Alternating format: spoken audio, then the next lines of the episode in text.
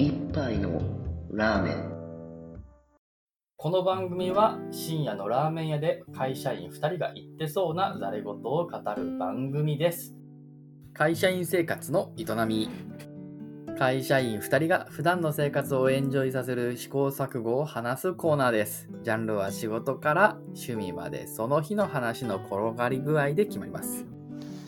はい、始まりました。えっ、と、今日は一人会で、えっ、と、テーマはですね、アメリカのドラマで結構古いやつなんですけど、94年から2004年まで放映されたフレンズっていうやつですね。で、このフレンズっていうのはまあ94年から2004年まであるので、まあ、なんと10シーズンもあるという、かなり長寿番組なんですよね。アメドラにしては。はい。で、これについて、えー今回2点語りたいと思います。で、まず1つ目っていうのは、その、英語学習。これで英語学習やるのってどうよっていう話と、で、それからもう一つあるのが、内容そのものの面白さの話をしたいと思います。まあ、英語学習の方なんですけど、そんなに長くは話さないっていうのは、まあ、フレンズといえば、もう英語学習の典型的な教材として、えー古くからずっと言われていて、ネットで検索してももういっぱいたくさん記事が引っかかると思います。で、まあ、基本的なやり方としては、えーっと、まあ、あれやね、えっと、日本語をまず字幕見て、普通に内容を理解してと。ほんで、その次に、えー英語字幕に切り替えて、えー日本語で言ってた内容を英語で、えー確認すると。で、それができたら、今度は、さらにそこでもちょっと、うって止まっちゃったとこに関して文法を調べたりとか、まあ、あとは、その、主人公たちになりきってみてシャドーウィングするとか、っていうのが割と効果的だという話がありますね。まあ、しかしながらですね、えーっと、まあ、これは何のために英語をやるかっていう話にもつながってくるわけなんですが、まあ、他の外人の人と日常のトークを楽しみたいとか、そういう時に、このフレンズで学んでっていうのはまあありかなっていう気はしなくはないですね。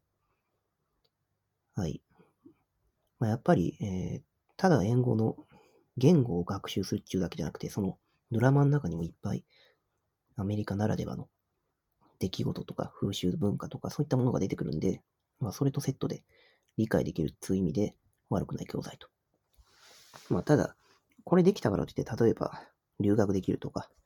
あビジネス英語身につくとか、そういうのはまた別なんで。まあだから結局、何を目的としてっていうところで、日常用語をもうちょっと、その勉強というか喋れるようになって、周りの他の英語の、うん話者と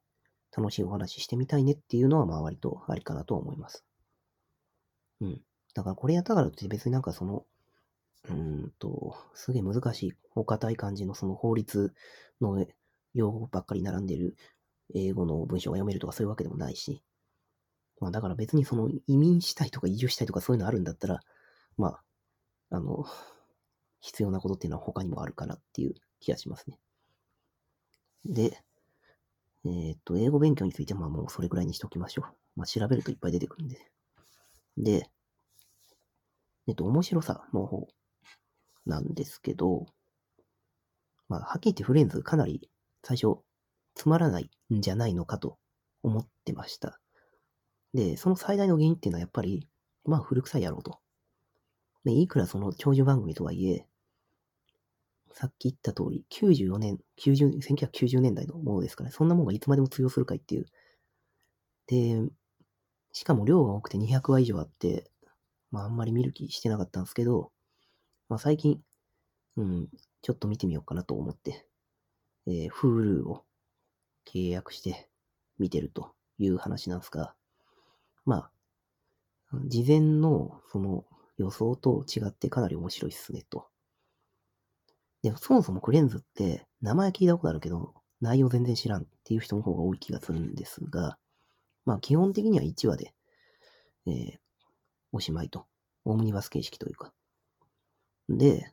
えーっと、設定としてはニューヨーク、マンハッタンのせところで、えーアパート共同生活を送っている6人の物語という話ですね。男女6人ですね。で、テーマとしては、あまあ基本的には恋愛ものというものですと。まあ、だけどコメディですね。恋愛コメディショーと。で、一体何が面白いのかっていうとこなんですけど、まあ、まず、うん、まあ、大体が破天荒なんですよね、これ。うん、どういうことかっていうと、基本的にその6人の中から誰かがその恋してるっていうシチュエーション、また友情のところが、えー、フィーチャーされて毎回毎回、そのカップリングは変わりますけど、その6人の外から、えっ、ー、と、ゲストが来て、で、そのゲストと6人のうちの誰かが結ばれる、また友情とか、そういうことが基本的に多いと。まあ、たまに6人の中から結ばれることもありますけど。で、その関係性が結構異常なんですよね。で、異常っていうのは、いろんなパターンがあるっていう。だ例えば恋愛ってイメージできる、普通なんかこう、まあ、男と女がいて、で、結ばれてみたいな、そういう話なんで、そこのところの関係性はすんごい幅広いんですね。別に男と女っていうこともあるし、で、若干ちょっとその別に男と男でもいいじゃんとか、えっ、ー、と、女と女でもいいじゃんとか、そういうその、性の多様性みたいなところっていうところも汲み取ってるし、あとは年の差ですよね。えっと、2、30年が離れてるカップルとかそういうのも出てきますし、まあ、とにかく、その、男女の関係性っていうのがめっちゃ多種多様なんですよね。で、それが毎回数話ぐらい、えー、っと、同じテーマで引っ張って、コロコロコロコロ関係性の、えー、っと、パートナーが変わっていくっていう感じ。っていうのが大体のフレンズの内容と。で、それだけだとなんかなんとなく、そんなに面白いんかという、まだ印象を抱いている人もいるかもしれませんが、ですね。で、やっぱり、本領発揮は多分そこではなくて、その舞台設定を利用して、えー、6人、まあ、プラスゲストが繰り広げる寸劇というか、まあ、コメディの方なんですね。だからこれって、大体取り上げられたカップルって、まあ、破局するんですよね。もう大体。で、破局の仕方とか、付き合いの始まり方とかっても結構、むちゃくちゃ。で、そのめちゃくちゃっていうのをまあ、面白おかしくこういじったりとか、その関係性っていうのを他の人たちがいじったりとか、まあ、あとはそうじゃなくて、えっと、その関係性を利用して、なんかおかしなことが起こる。ちょっと抽象的だからなんか言いづらいんですけど、まあ、例えばの例にとると、なんかすごい変なシーンが結構あったりするんですけど、その、博物館に勤めてるその学芸員みたいなあメンバーがいて、で、そのメンバー、まあ名前ロスなんです。で、ロスと、とレイチェル。これは6人の人のもう一人なんですけど、で、この二人付き合う時期があって、で、付き合ってる時に、ロスが勝手に博物館に、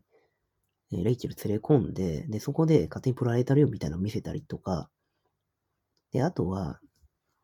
その博物館に置いてあるそのエンジンコーナー、なんか、原人かエンジンか知らなんか猿みたいな感じの銅像が置いてあって、で、そこに行って、まあ、二人でちょっとこう、うん、夜の営みみたいなのをするシーンがある。まあ、それ言うだけでもだいぶちょっとこう、ぶっ飛んでる感じがすると思うんですけど、うん。まあそんな感じで、そもそもその、うんと、二人の関係性。で、今の場合だとそのロスが博物館に勤めてるから、博物館が舞台になって、なぜか博物館の中で、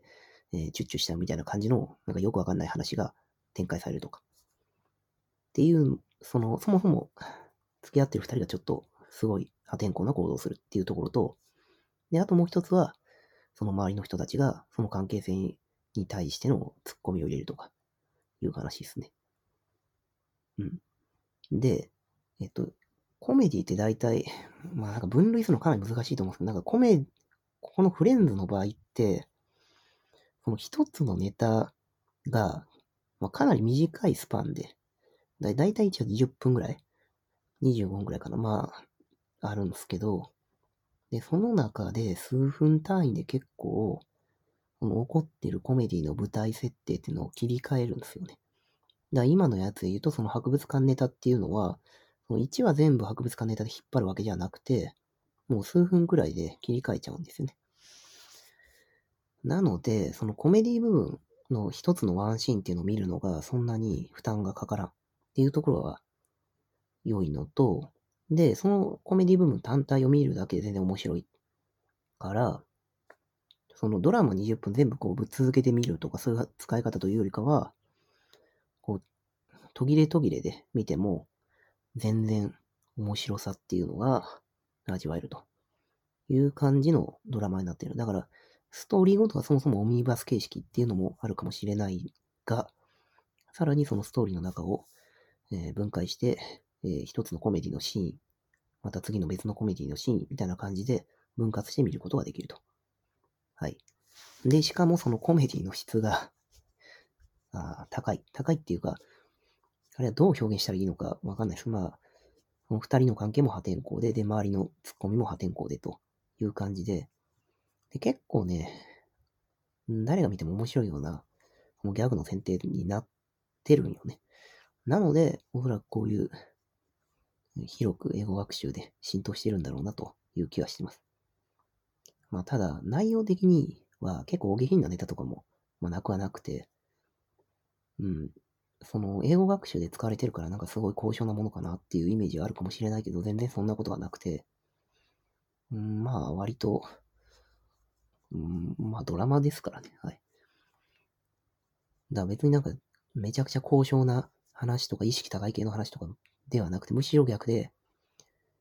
うん、割と意識低い系の話かなっていう印象はあります。まあ、それゆえに面白い。コメディで意識低い系で面白い。で、しかも、このコメディのワンシーンがそんなに長くないから見やすいということで、えー続けて視聴できると。で、えっと、そもそももう、英語学習がどうのこうのとか構えてみちゃうと、もう見るの多分やめちゃうと思うから、そうじゃなくて、まあ普通に日本語字幕で見ればいいんじゃないっていう。で、それでなんかずっと聞いてて、徐々に耳に英語が入ってくるようになって、で、気になっちゃうっていう時になっって初めて、えー英語字幕に切り替えてみてっていう感じで、見ればいいんじゃないのかなっていうのが、はい、フレンズの話でした。なので、なんかわざわざ英語の勉強のためにとか、そういう話ではなくて、単に面白いコメディとして見てみて、で、まあしばらく見てみて、あわよくば英語に興味があったらそっちの方に切り替えてみたらという話です。はい、以上です。